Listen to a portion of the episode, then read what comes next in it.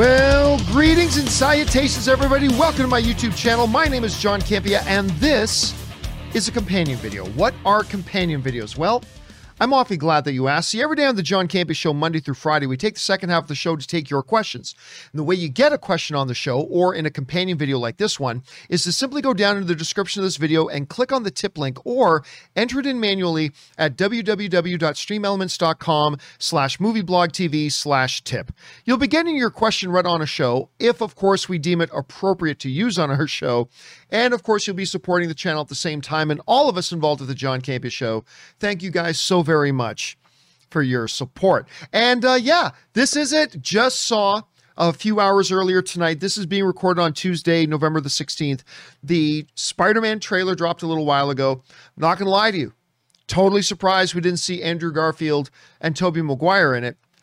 But we kind of did. Like, there's, it's up on my Twitter right now, but there's a video shot from the Brazil version of the trailer where you literally see lizard flying through the air, and Spider Man's way over there. And he's flying through the air at something that's not there. And then all of a sudden, boof, you see him get punched in the face by nothing that's there. So clearly, another Spider Man was digitally removed. But anyway, we're going to talk about that on the John Campea show at length tomorrow. Still an awesome trailer, but I'm very, very shocked they didn't show us Tobey and Andrew. Makes me think there's going to be a third trailer. I might be wrong about that, but it makes me think there's going to be a third trailer. Anyway, right now, we're not here to talk about that. We're here to talk about the questions that you guys had sent in. So let's not waste any time and get over to it. And we're going to start getting caught up here with a question from Dangerous D, who writes Hey, John. I saw in your last video you were worried that the MCU is showing their B characters. I was surprised, to be honest. It's a good thing that they're showing all their characters, whether they're B, C, or X characters. I'm not saying that they would work, but uh, but minded them use them. Um, DC but minded them use them, DC, uh, do the same thing as MCU. I know you told several times not all the characters would work or not work on film or TV. I know.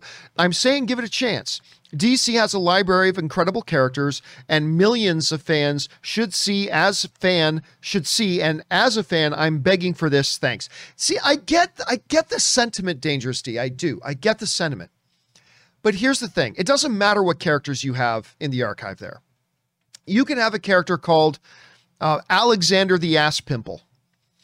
That's a, a, a, a very unknown uh, DC or, or Marvel, whatever, a comic character, very unknown, very deep cut character, uh, Alexander the Ass Pimple. Um, but if you write the right script for him, and if you have the right director on it with the right vision, and you capture the right story and you do it a certain way, it's going to work or it won't. Like we often talk about this in terms of villains. It just having it doesn't matter how good your comic book villain is. That doesn't mean it's going to be good the, on a movie screen, right? We talk about Doctor Doom all the time. Doctor Doom is one of the greatest comic book villains of all time. And they've tried and failed with Doctor Doom like three times. He's the greatest comic book, but so it doesn't matter. It's irrelevant. All that really is relevant is do you have enough characters there that are recognizable and people have some connection to?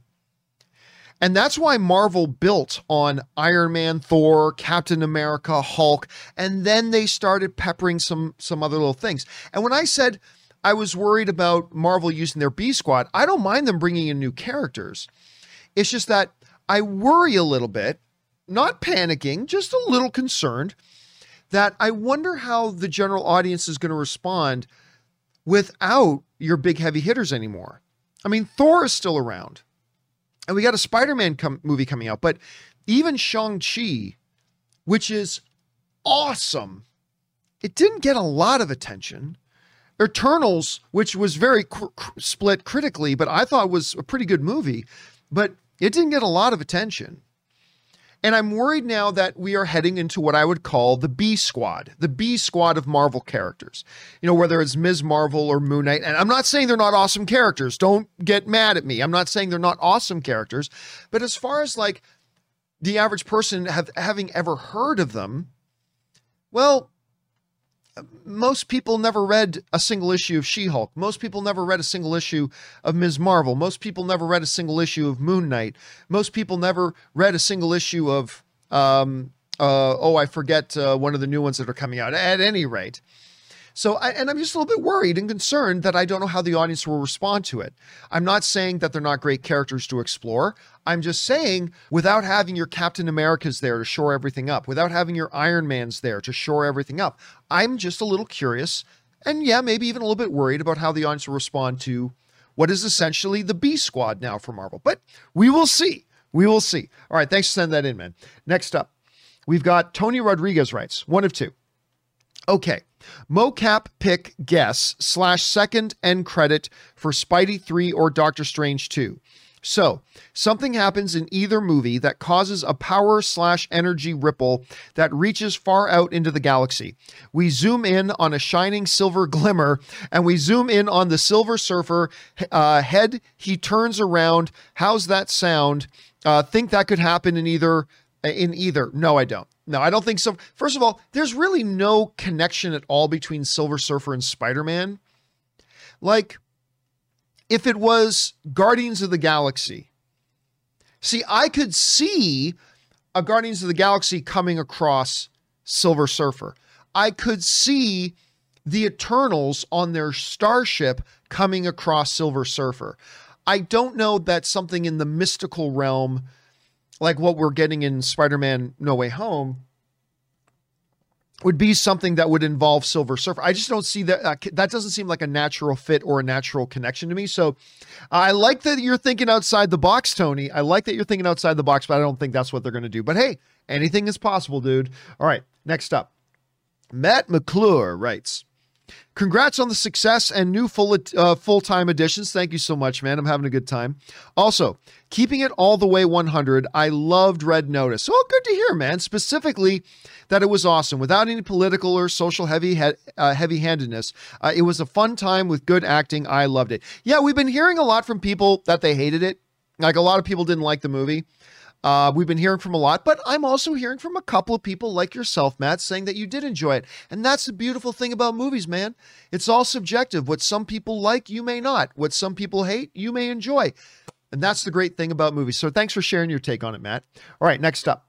Willow writes you said that you consider the theatrical cut of Lord of the Rings to be the definitive version. For me personally, yes, because I always consider the theatrical release the definitive version of a movie. Even if a director's cut or an extended cut is even better, I still consider that's the movie that got released. That's the true movie. At least to me, that's how I interpret it. Anyway, so, are Saruman and Wormtongue dead, or are they still stuck up in the tower? Do deleted scenes count as something that happened in the story? Well, I mean, there's no real answer to that, Will. I mean, because remember, this is when I say that's the definitive version, I'm not saying that that instantly means anything that happened in director's cuts, whatever, are um, never happened. I, I'm not suggesting that at all. It's just the take on the movie, the presentation of the movie. How was this story presented? I'm not saying, oh, we saw this happen in the extended cut that didn't show it in the regular cut. I'm not saying that should then be discounted. or That couldn't have happened in, in the other scenes. I'm just saying that, you know, when I think of the story, when I think of, you know, that director telling that tale, I think of the theatrical version. So, what did happen, what didn't happen, I mean, that's a whole ball of wax for another time, I suppose. But it, I, I don't really know how to address that otherwise. Anyway, thanks for writing that in, Willow. Okay, next up, we got uh, Raffle, who writes Hey, John.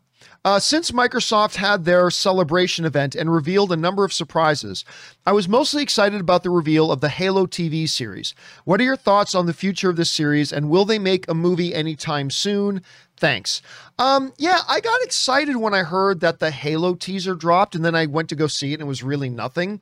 All it was is a close up of some hands, and then "Hello, Master Chief." And okay, uh, I could have made that teaser trailer mm, at any rate. Uh, listen, I know this isn't going to be popular to say, but I feel like this is coming like six years too late. I, I, just feel like this is coming six years too late, maybe even a decade too late. Like this, there was a time when Halo was like the video game, right? And back in the day, Peter Jackson was going to produce a Halo movie. Neil Blomkamp, who directed District 9, was going to direct, but he had never directed anything before. This is before District 9. This is going back a ways. And they tried and they couldn't get it off the ground. And so now it's kind of coming in the form of a TV series. I have no expectations. I have none. I'm not saying I'm expecting it to be bad. I'm saying I have no expectations whatsoever. I really don't think it's going to be made into a movie. I think the opportunity and the time for it to be made into a movie, again, maybe if they were lucky, was as as short as six years ago, but really was probably more of a decade or more ago. So I don't expect to see it as a movie. But hey, any new series coming out, I hope is great. So let's see what comes with it. All right. Next up, uh, Dr. Nova writes I have a Star Wars theory for you. Okay. Star Wars would not be as popular as it was if not for the prequels. Oh, I disagree with that completely. Uh, it would be something that your generation liked, but others didn't care about.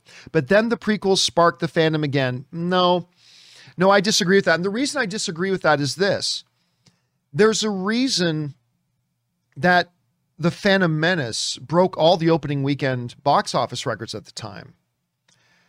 That's because Star Wars was still extremely popular. It was still extremely popular. There's a reason we talk about it in my documentary. by the way, plug, plug, plug. My documentary, Movie Trailers, A Love Story. Go and find it on Amazon right now and go give it a watch. Anyway, uh, but one of the things we talk about in Movie Trailers, A Love Story was that the Phantom Menace trailer was it is the most important movie trailer ever made. It became the first time ever that people were literally going and buying tickets for movies just to go in and see the tra- the Star Wars trailer. Because remember, this is before YouTube. So they were going just to buy movie tickets, just to go in and see the trailer, and then leaving. People were going to see, buying tickets to meet Joe Black just to turn around and leave. And that's because Star Wars was like already at that time the most popular franchise in the world. So, no, the prequels did not reignite anything. The love was there. That's why people were buying tickets in droves to go to movie theaters just to watch a trailer because Star Wars was most still at that time the most popular, as popular as it had ever been, the most popular movie franchise in the world. So, no, the prequels did not reignite anything. Now, now listen, there were there was a younger audience that maybe had never seen the original Star Wars, and maybe those prequels for them got them going on their journey. But at some point, they would have seen the original Star Wars movies anyway, the better movies. Um, but yeah, look, and I'm not saying that that's a bad thing. Like, I think it's great like, whatever brings somebody into Star Wars fandom is good by me. I may hate the prequels, but if the prequels introduced Bobby over there into the world of Star Wars fandom, awesome. If Jim over there loves the prequels, awesome. I hate them, but that's cool. That's fine. That's just me. I love that you love them. You know what I mean? So, but but no, I they did not reignite some dying fandom at the time. I think the ticket sales people going out in droves to see the trailers. That is proof enough that Star Wars was already massively popular at the time. And so that's that's just kind of my take on it. All right, thanks for sharing your thoughts on that, Dr. Nova. Appreciate that, man. All right, next up. Orange Grove 55 writes, not to sound uh cons- not to sound conspiratorial, uh, but the silence on Disney Plus Day just reeks of a studio without a leader. Uh, transitional period.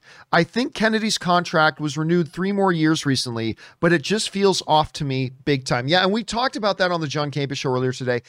Uh, listen, I am personally quite surprised that they re upped her deal. But at the same time, we shouldn't be too terribly surprised under her leadership as the president of Lucasfilm, they've put out five motion pictures. One of them is the number one domestic box office film of all time with Star Wars The Force Awakens. Three of the remaining ones made over a billion dollars each. And then there's one solo that underperformed. But one of them, the biggest domestic box office film of all time, more than Endgame. The others, all billion dollar films. Under her leadership, they developed and launched Mandalorian season one and Mandalorian season two. And Bob Chapek has nothing but a hard on for Disney Plus. And what's Kathleen Kennedy delivering to him? She's delivering him Book of Boba Fett, Mandalorian season three. Uh, she's delivering uh, the Acolyte. She's delivering Ahsoka Tano. She's delivering Andor. I mean, yeah, I got a laundry list as for the reasons why I think she should move on, but I I get why they extended her. I do. But yeah, I'm with you, man. I mean, just the whole thing. It just, I think that is an organization right now in complete disarray. But, you know, let's cross our fingers and hope for the best and hope things get turned around there. All right, next up.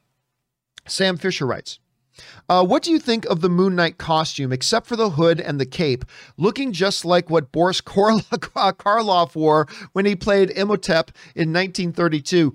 I would love if the suit made a Moon Knight look like a mummy. Cool or tacky? Um, I don't know. It's funny because I remember having a discussion about what because there are different, you know, minor, some major iterations of the Moon Knight costume that have been in the comic books. And the question of which one should they go with for Disney Plus series? Look, we didn't get a good look at much in the in the little sizzle they showed. Uh, I don't know why they didn't show more, but I did kind of like what I saw. But again, it just wasn't enough for me to form a real opinion on that just yet. But it will be interesting, Sam, to see what the final full thing is going to look like. All right, next up, we go to Sam Fisher again, who also writes. To be honest, I don't like Chris Nolan. Outside of the Dark Knight trilogy, I didn't like Dunkirk. Ooh, I loved Dunkirk. Uh, and Inception was so hyped that I was underwhelmed. I really love Inception once I actually saw it. I'm excited for this Oppenheimer movie, but only because of the subject matter and Cillian Murphy and Robert Downey Jr. Uh, I mean, yeah, listen, that's the beautiful thing about film, the subjectivity of it. But like to me, man, whether you're talking about um, Insomnia, which I personally think is my favorite movie of Christopher Nolan. I, I think that movie's a masterpiece that nobody talks about. Then obviously his Dark Knight trilogy, uh, The Prestige, Inception, uh, Interstellar. Uh, you know, I, I thought Dunkirk was brilliant. I thought Dunkirk was absolutely brilliant. So, but hey, like any art, it's not going to be for everybody. And if Christopher Nolan's stylings don't quite you know, hit you the same way they hit a lot of us, that's perfectly cool, man. That's great. Doesn't work for you. All I can say is it really does work for me an awful lot. Uh, you know, I, I'm not the biggest fan of Tenet. I like Tenet. I'm not the biggest fan of it, but aside from that, it's just been win, win, win, win, win for me when it comes to Christopher Nolan. All right, next up. Sam Fisher also writes I just finished a rewatch um, of one of my favorite shows, Numbers. I never did watch that, uh, but I noticed something. The show has a regular cast of nine, but one or two characters are always rotated out of every episode. Maybe a character is on an assignment or at a conference or on a fishing trip. Uh, why? Did they not have enough to pay nine actors for every episode? Could the writers not juggle writing nine main characters an episode? Do you know why a show would do something like this? Can you explain it to me? I think really you summed it up. Listen, if you've got a show with like nine main characters, you're not always going to have something for them to do, right? Like, there's not always going to be something for every single one of those characters to do. So, what do you do? Do you force them into an episode? Do you shoehorn them into an episode even though there's no reason for them to be there according to the story that week? Well, why would you do that, right? So, why don't you kill two birds with one stone? Streamline it, stick to the characters that are required for the story that week, and then give somebody a week off and you work that into the contract. So yeah, especially with a series like it's different for Three's Company where there's like three main characters, but sometimes you're going to get shows like that with an awful lot of main characters. Like I remember Community once in a while there would be a cast member not there. If you don't need them for that week, don't force them in there if it's unnecessary. So that's kind of my guess on that. All right, thanks for writing that in, Sam. Next up. Sam also writes, another costuming idea, but for Fantastic Four. Once Fantastic Four get their suits, I would love if they wore different shades of blue, like Ben wears navy blue, Reed wears wears royal blue, Sue wears baby blue, and Johnny wears cayenne. Thoughts? Do you think it matters? Do you care? Uh, no, I I I don't care at all. Now look, I can look at costumes in movies and think that looks good or that looks bad, but ultimately it doesn't affect the movie to me whatsoever. A great example of that to me is Black Lightning, the CW show that uh, is no longer running, but I love that show. I thought the show was great. It was one of the most ass stupid costumes ever in the history of superhero television. The Black Lightning costume that they manifested um you know in in the show live action show looked terrible absolutely horrendous. Did it affect my enjoyment of the show one single bit? Not at all. If it was the greatest superhero costume I'd ever seen, would it have made the show any better? Not at all. I mean, as as long as something isn't like I'm not saying so John, what are you saying? Do you think you could have Superman and he's just wearing a pair of diapers and a baby's bib and it would be fine? I mean, no, now that that's an extreme thing, but uh, honestly, for the most part, I don't care what a costume looks like. Yeah, for a second I can go, ooh, that looks cool. Or, oh, that looks bad. But then you just get back to the story, and the story is all that matters. The the acting is all that matters. The dialogue is all that matters. I mean, that's the thing that really makes it so. Yeah. And quite frankly, if you're gonna to me, if you're gonna have a team in different costumes, then make the costumes different. Don't just have different shades of blue. Like have them all in their own individual things, have them look completely different. Or just put them in a uniform. I mean, like kind of one or the other, but even if they don't, to me, doesn't really make a difference. All right, thanks for asking, Sam. That's a really interesting topic to bring up. All right, Plot Twisties writes Hey, John and crew, one of six. Okay, buckle in. Dude, I'm really worried. I think you hit the nail on the head when you speculated that things at Lucasfilm were probably a hot mess. I also agree with you that Kathleen Kennedy shoulders most of the responsibility. Well, she is the person in charge. I almost think she believes her duties as a studio head relegate her to a salesperson, a pitchman per se. Little regard anymore to the creative process. Concerning herself with announcing juicy projects with hot directors to entice the fans and then patting herself on the back for a job well done. But the lack of follow through has bit her in the ass a lot. In normal times, this wouldn't bother me. Eventually, the higher ups would take notice and sack her. But these aren't normal times, and right now, I really don't trust the decisions being made by the suits above Kathleen Kennedy at Disney. I think we all agree Favreau would be an incredible replacement. Uh, now, now, mate, wait on that too. Like, you know what? let's get back to the Favreau thing in a second, because not necessarily, not necessarily. All right, but do we really trust Bob Chapek to make that decision? Or whatever bean counting banker he's delegated that responsibility to. We're just finally seeing the light at the end of the pandemic tunnel, a pandemic that has cost Disney quite a bit of money. Do we have any faith in Chapek's regime to choose a successor for Kathleen Kennedy on creative merit? Or do you feel like I do that they're more likely to install a money guy more concerned with the bottom line rather than quality control. Uh, could it be better to stay with the devil you know? My guy, please tell me this doesn't look as bad as I think it does. All right, plot twisties, thank you so much for so passionately sharing your thoughts on that. First, let me just touch on the side topic there about Jon Favreau. We don't know Jon Favreau would be a great choice. As far as I understand, Jon Favreau has zero days of experience of being an, a studio executive. And it is a different job being a student, as we are seeing from Kathleen Kennedy, who is maybe the best producer in the history of Hollywood. If not, she's in the top three and certainly in that discussion. The greatest filmmaker of all time, Steven Spielberg, says she's the greatest producer ever. I take his word for it. Anyway, but we're finding out that being a producer is different than being the executive of a studio. They're two different jobs. And just because you're good at one does not mean you'll be good at the other. That's uh, uh, quite honestly, people get mad at me for it, but I'm sorry. I laugh when I hear people say, make Dave Filoni the head of Lucasfilm. What does Dave Filoni know about being an executive? Nothing. He's made cartoons up till this point. Some fan favorite cartoons. Nonetheless, I'm a big fan of Rebels. Um, but what on earth? Just because you like Clone Wars, you think he should be the executive of a company? I, have never understood that. Now, the only reason I am open to the idea of Jon Favreau is because when you watch the making of the Mandalorian series, you see that Jon Favreau has really kind of taken taken on an executive kind of role over the show. He's not in there every day directing the episodes, but what he does is he assembles his directors. He shepherds his directors, and then he makes sure they understand the creative direction of where they're going and then sends out the directors to go and make it happen. He's kind of taken on the role of an executive. But that is a small bit of experience when it comes to that sort of thing. So I, I, don't know necessarily. I'm just saying that if Jon Favreau was selected, I would feel pretty comfortable with it. But I don't think automatically means he's going to do a great job. Just because you're good at one thing doesn't mean you're going to be good at the other. As far as the creative side, some people are saying that Kathleen Kennedy gets too involved with the creative side. That she rushes ahead, like you were saying, to announce hot director names and announce these projects before doing the work of finding out if she and a set of filmmakers or directors are actually on the same page together yet.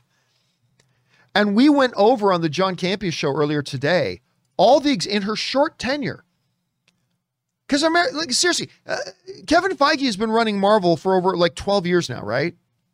In that entire time, while there have been some very quiet behind the scenes, oh, this director has come on, but we made no announcements about it because we weren't 100% locked in yet. Oh, and now that's, but then we realized this wasn't going to work. We moved them off, we moved somebody in. But there were no public announcements, there was nothing like that. I can only think of one example under Kevin Feige's tenure where it was a, whoo, everybody, we're doing this movie with this great director. And then it fell apart later. And that was with Edgar Wright on Ant Man. One time in like 12 years. Kathleen Kennedy, in her tenure at Lucasfilm, we of course had the Josh Trank thing, came, went. We had the Colin Trevorrow thing. Colin Trevorrow is coming to direct the third Star Wars movie. Woo! And then very unceremoniously, yeah, we parted ways, creative differences. Why didn't you decide, figure out in advance if you were going to have creative differences or not before hiring him on and announcing it to the world? You had the famous Lord and Miller situation. You hired on Lord and Miller to direct Solo, and then three quarters of the way through shooting the movie, yeah, we have creative differences. we have we we're not on the same page. Why didn't you figure that out? Do you see a pattern happening here? Do you see a pattern happening here? Even with Garrett uh, Gareth uh, Edwards, he finished Rogue One, kind of, but then we find out that he was kind of pulled off it. He was locked out of the editing room. They brought in another director to come in to kind of polish things up and fish, fish things off. Because again, Kathleen Kennedy not getting on the same page with the directors. Now we're finding out Patty Jenkins. They announced Patty Jenkins, all this fanfare is going to do Rogue Squadron. Woo! And now we're finding uh, creative differences. Do you see the pattern? Do you see the pattern? Then Obi Wan, there's like, oh yeah, we've got the Obi Wan show, we're ready to go, blah blah blah, and then we find out they had to basically scrap everything and restart from scratch again because suddenly now Kathleen Kennedy decided, ah, maybe the script's not where I wanted it to be. You couldn't figure that out beforehand. Do you see the pattern here? And that's concerning. But again, the bean counters at Disney, they're looking at a different set of criteria. She's had a lot of success. Mandalorian is swept the world. Season two swept it even more. The Force Awakens is the number one box office domestically of all time. Three of the other four remaining films all made over a billion dollars. She's got this big long lineup of upcoming stuff on Disney Plus that Disney is very excited about. So, if you're an executive there, I get it. I get why they're why they gave her an extension. I wouldn't have, but I can understand why they did. And now all that you and I can do is cheer for her. Wave the Kathleen Kennedy flag and say, "Listen, you're there for at least 3 more years. I hope you do a great job." I hope we do a great job. I mean, that that's that's kind of all that's left to do plot twisties. Anyway, thanks for sharing your thoughts on that, man. Really appreciate that, dude. All right, next up. Rachel Remney writes, Hey John, I was curious to as to how long you personally see Bob Chapek being Disney's CEO. Could you realistically see Disney bringing in a new CEO in the next year or two to replace Chapek due to how unpopular he and the changes slash decisions he's made are? I I think it's too early to call. I mean, listen, things at that level are different than say things on a YouTube channel's level. Like, uh, here's an example AMC theaters, which is not as big as Disney, but AMC theaters, when they're implementing something, I mean, they have a saying at AMC. It's an old saying, but they use it a lot. It's like their mantra at AMC theaters crawl, walk, run. Essentially, what that means is we take everything really slowly, really slowly. And like, here's an example of how slowly they go. When I was still at AMC theaters, they were doing all their research and prepping their AMC A list membership. It didn't roll out for three and a half, four years until after that they take things very very slow and on these big corporate levels uh, these big corporate levels they very rarely do anything quickly so regardless of how bad of a job i think bob chapek has done so far the reality is they're going to give it a what they would consider a reasonable amount of time to see if it works out or not and a reasonable amount of time is probably going to be three years minimum and and to be honest look as much as i have trashed Bob Chapek, I'm also careful to say this. We got to recognize that he became CEO of Disney under ridiculously impossible circumstances. He became CEO of Disney in the midst of a global pandemic that literally shut down all their theme parks across the world, that shut down all their movie production, that shut down all the movie theaters. So even the movies they had in the can couldn't go out to the theaters. They couldn't deliver their product. It was under these circumstances, a global financial crisis brought on by a global pandemic. Those were the circumstances under which Bob Chapek became CEO. And I think, as negative as I have been towards Chapek, and I stand by my assessment of Bob Chapek, I think he's made some really dumb decisions. But that being said, I will still be the first person to say we you got to give him more of a chance. You got to give him more of a chance.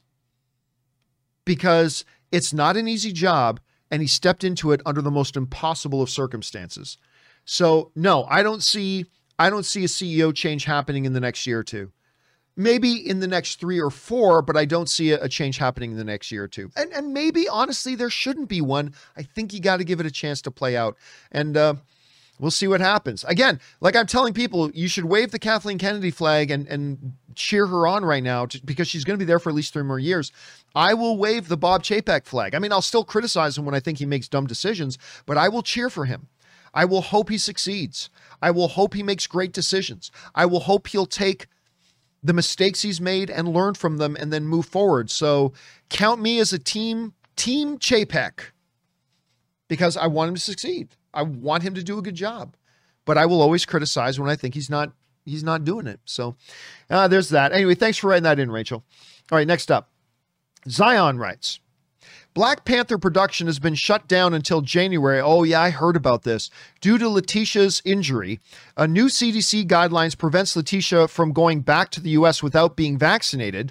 Letitia is strongly against the vaccine. What will they do, especially if her role is huge? This is an interesting problem. I don't. For those who haven't read about this, this is a very interesting problem. So, apparently, Letitia Wright, who plays Shuri, uh, uh, uh T'Challa's sister, I think she's great in Black Panther. I think she's wonderful in it. Anyway, she got injured, had to fly home to London. But now there are these new guidelines that you can only fly back into the States if you are a citizen or if you have been vaccinated. It, there's more fine points to that, but basically, you got to be a citizen, a permanent resident, or you've got to be vaccinated. You got to show proof of vaccination. Letitia Wright is not a citizen of the United States, nor do I believe she is a green card holder. And she refuses to get vaccinated. She's an anti vaxxer, or, you know, an anti science person, as, as I like to say. But, and, and that's totally her right. That's her right to choose to do that if she wants. But she can't fly back into the States right now. She's not allowed to fly back. Black Panther is in production in the States. If she can't come back, what do you do? Do you freeze production over one actor in a movie? I don't think so. Unless it's like the main star of the movie, which apparently she's not. You can't hold up a movie, you're literally losing hundreds of thousands of dollars a day. Literally losing hundreds upon hundreds of thousand dollars a day. So what are they going to do? I don't know. Do you replace her? Maybe you got no choice at this point. I mean, if she can't be if she can't be there to do the job, you got to replace her with somebody who can't. I mean, I don't know. It's a sticky situation, but it's going to be very, very interesting to see how that works out, Zion. All right, next up, we got Glenn who writes, "Hey, John." Uh, Venom 2 will come out next week here in Australia, which means Sony will put out three Marvel movies in three months. Um, who does that if they don't have to come out before Doctor Strange 2? I fully expect Spider Man and villains to go back to Sony after Doctor Strange 2. Yeah, it's either going to be after Spider Man No Way Home or after Doctor Strange 2, but I mean, you just don't know.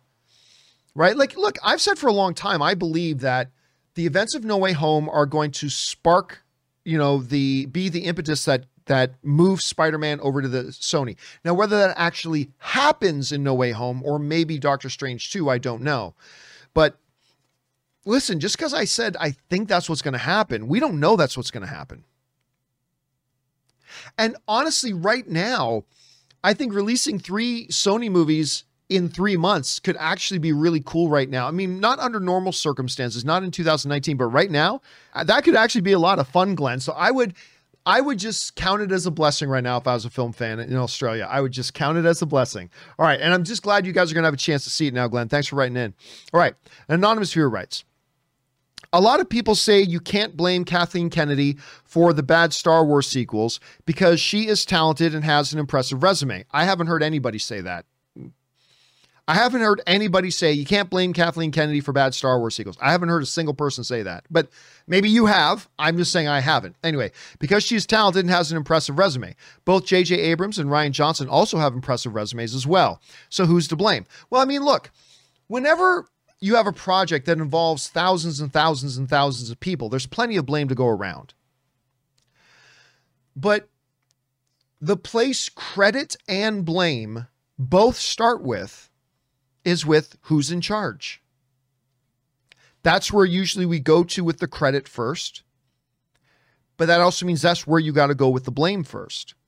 How much credit does Kevin Feige get? He gets all the credit. But if things start to go south at the MCU, he's also going to take the blame. And rightfully so. So, yeah, when you're the director in the chair, and by the way, J.J. Abrams directed a magnificent Star Wars film in The Force Awakens. I I love that movie. I flat out love that movie. I think it's the best Star Wars movie that's not one of the original three. I think it's the best Star Wars anything that's not one of the original three Star Wars movies. I really do. I like it that much. And then Last Jedi I liked less, and then Rise Skywalker I hated. But be that as it may. Um, so yeah, there's a lot of blame to be given to the directors, absolutely. But at the end of the day, if you're going to ask who is the buck stops here person that has to shoulder the responsibility and, and take accountability for something, it's always the person at the top. Because look, I I was mentioning this before. When I was running things at AMC theaters and I was running things at Collider, I got a lot of credit for how big and successful Movie Talk was rightfully so. I designed that show. I'm the one who put that show together. I'm the one who who recruited everybody and all the incredibly talented people that were on it. I'm the one who selected them. I'm the one who put them in the positions blah blah blah. Yay! I get to take credit. Woo! But guess what? We also did some things that didn't work. We had shows that we tried that didn't take off. We had projects that we thought would be great and sputtered and failed and quickly had to be shut down. I'm responsible for those too. You know, that ultimately, when a show doesn't work and we had put man hours and, and resources and time and energy into getting that, that we could have spent on other things, but we spent that time, energy, resources, money, and everything on that thing, and it doesn't work, that's on me. That's on me. I'll I take the credit when things go great. I take the blame when they don't. That's the job. That's the job when you're in charge. So there's a lot of blame to go around, Anonymous. But the buck stops here person is the head of the studio. Sure, there's a lot of blame to be given to the directors of the bad movies. Yeah, but The person in charge of the whole enterprise, that's the buck stops here person, at least to me. All right. Mike C writes, over under 10% Deadpool shows up in No Way Home. I'm I'm going to say almost I'm not going to say 0. I'll say it's closer to 1 to 2%. I'm so well well under 10%. All right. Uh Cree Channel writes, "John, okay, so hear me out. I have a random theory about a big surprise in No Way Home. What if one of the surprises is Robert Downey Jr.? We actually talked about that on the John Campea show earlier today. What if Spider Man uh, messing with Strange's spells brings Tobey and Andrew in, but also brings Iron Man back? Uh, you have said he will return. Yeah, we were, again, we were talking about this on the John Campea show earlier today. Yeah, Listen, I have said from day one, from the moment that Tony said, and I am Iron Man, snap. From the moment he said that, I said, oh, he'll be back. Maybe not next year, maybe not maybe not this year, maybe not next year, maybe not in three years, but he'll be back, right? When you understand his connection to Spider Man, I think that's a possibility. Not likely. It, it, it is unlikely, but a possibility? Sure, man. I, I totally see that as a possibility, Cree Channel. I totally do. All right, next up, Russell Amador writes Hey, John, with all the hype building up to the trailer's release, uh, when would you say was the last time we fans were highly anticipating a trailer of this magnitude? Infinity War, Endgame, The Batman, let me know your thoughts. You know, I, I think there's a couple of elements at play with that. I'm going to say this is the most I think people have been excited for a trailer since Endgame. And I say that and eh, not because it's Spider-Man No Way Home, that's certainly a big part, but also because of the particular circumstances we're under, and that's the pandemic. I mean, this is the first real big movie that everybody's been looking forward to that's been coming out since the pandemic. I mean, there have been big ones, right? Like a Fast Nine, like James Bond. These are big, but not like an event blockbuster movie like this. Shang-Chi was a character nobody had ever heard about. Eternals were characters nobody had ever heard about. Black Widow has been a a supporting character in the MCU up until that point. And they they finally did do her movie after we already knew she died and it was a prequel movie, right? So I think this is the first one that's like that. And I think that's just amplified the excitement. I'm not taking anything away from the movie itself. I'm just saying I think that has played a part of it. So, yeah, I will say, with maybe the exception of the Rise of Skywalker trailers, uh, which no matter how much I hated the movie, we're all super excited about the trailers. With maybe the exception of that, which was pre pandemic, though, I'd say, yeah, this is probably the most excited we've been since either Rise of Skywalker or Endgame. Uh, that, that's how I would assess it at any rate. Great question, Russell. All right, next up. Tom Gillard writes, regarding going to the movies alone somebody a couple of people have written in recently saying hey i like to go to the movies alone sometime is that weird i'm like hell no that's not weird that's not weird at all you like going to the movies and no one's available right now why should you deprive yourself of being able to go and watch a good movie just because nobody can go with you if you're in the mood for a hamburger from mcdonald's you're going to go oh but i can't go get that hamburger because i don't have anybody to go with me no no you go you totally go. Anyway, regarding going to the movies alone, I prefer going to the big blockbusters with friends, as do I. They're great when they're shared experiences. Uh, but for the Oscar bait slash indie movies, I prefer going alone. For those, I go to the theater, I buy an expensive drink, and I sit and feel snobby and special. I love the way you described that, Tom. Well said. Yeah, listen, I agree. When it comes to the big blockbuster movies, I, I prefer I always prefer to go to the movies with somebody. I mean, movies are at their best when they're shared experiences. But I have no problems going alone. But I particularly want to make sure I'm trying to go with somebody if it's the big the big blockbuster one. So I, I'm actually right on the same page with you, Tom. I really am. All right, thanks for sharing that, man. Uh, Danny Rojas, Danny Rojas, Danny, Danny Rojas. Football is life. Uh, hey, John. I hope everything is well. Everything is well, thank you. I mainly listen to your show on the Apple Podcast app. Thank you so much for that. Do you plan on making a subscription for ad free listening? Football is life. Football is life. Um, by the way, that scene where he accidentally kills the dog is still one of the funniest things I've seen on TV in a while. Anyway, no, I'm not planning on doing a subscription service for Apple Podcast. I, um, it's honestly too much hassle, and Apple wants too much of a cut. And honestly, like while there are ads on my podcast, there are fewer ads on my podcast than if you're watching television. Right? Like there are more ad breaks if you're watching YouTube TV, or Hulu or whatever than there are my podcast. So um, yeah, no, I, am not doing that. I appreciate you asking, Danny, and thank you so much for being a, a listener of my podcast. But uh, no, I won't be doing the subscription thing for the podcast. At least, at least not now. That, that's not in the planning stages right now. Who knows? Maybe a good opportunity will come around at some point. But right now, I'm gonna, just going to keep things the way they are. But keep your eyes open, and thank you for the suggestion, man. I appreciate it, Danny. Danny Rojas. Anyway, uh, Baloo writes. Mr. Campea, your thoughts on the best acting on Best Acting, Ryan Reynolds in Buried, Henry Cavill in Blood Creek, Sylvester Stallone in Copland are, are, are my picks of their best acting roles. Love to hear your opinions. Uh, first of all, I agree with almost all. I think Stallone's performance in Rocky One might even be better than his performance in Copland. And by the way, I know a lot of people have never seen Copland. It's great. It's really great. If you want to see, if you want to remind yourself how good of an actor Sylvester Stallone is, like not playing Rocky, watch Copland. Um, but absolutely, Ryan Reynolds' best performance is buried. And I told Ryan Reynolds this. I, I met up with Ryan Reynolds in Vegas. Um, I'm going to say six or seven years ago. And I remember all I wanted to talk to him about was buried. And I remember saying to him, like, you deserve an Academy Award nomination for this. And I wholeheartedly believe that. He deserved an Academy Award nomination for that movie. He was phenomenal in it. He's the only guy on screen the entire movie. There's never another actor on screen the entire movie, and he carries it. It's unbelievable. If you guys want to see just how good Ryan Reynolds can be as an actor, two movies I would really suggest. One is definitely maybe I mean, he's got tons of movies I love, but if you want to see how good he is of an actor, definitely maybe, but absolutely watch Buried. Uh, I mean, it's just completely there. All right, thanks for running that in, Baloo. All right, next up, uh, Shiv Patel writes.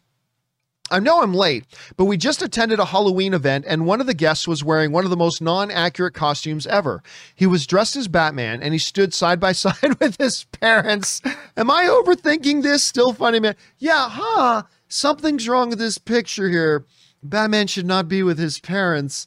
They dead. I mean, that's that's pretty funny, Shiv. Thanks for sharing that. I would love to see a picture of that. I would love to see a picture of a Batman standing beside his parents. That would be actually be pretty funny. Thanks for sharing that, dude. All right. Last question of the night comes to us from Tevin C, who writes, Hey, John, uh, we are just hours away from the trailer to event. And of course, that was a couple of hours ago now. Um, if we are wrong and Andrew and Tobey aren't in the movie, what are the chances that the villains see the identity of the new Peter Parker on TV the same way Venom did? Also, big surprise, Mysterio. So, no trace or hint of Mysterio in the trailer.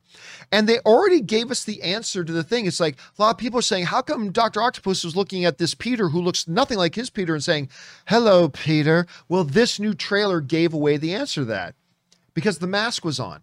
And as soon as he took the mask off, Doc Ock said, You're not Peter Parker, right? So they kind of revealed that part there. So obviously, though, Tevin, you wrote that in before the trailer dropped, but now we know the answer to that. And we are going to talk an awful lot about the new Spider Man trailer on the John Campea Show tomorrow morning. I hope you guys will come and join us for that. Please do. And listen, guys, big thank you to all of you guys who sent in these questions. Number one, because you give us great fun things to talk about. But number two, you supported this channel as you did it. And all of us here at the John Campea Show so appreciate the fact that you guys choose to support the content you like watching. So thank you guys so much for that.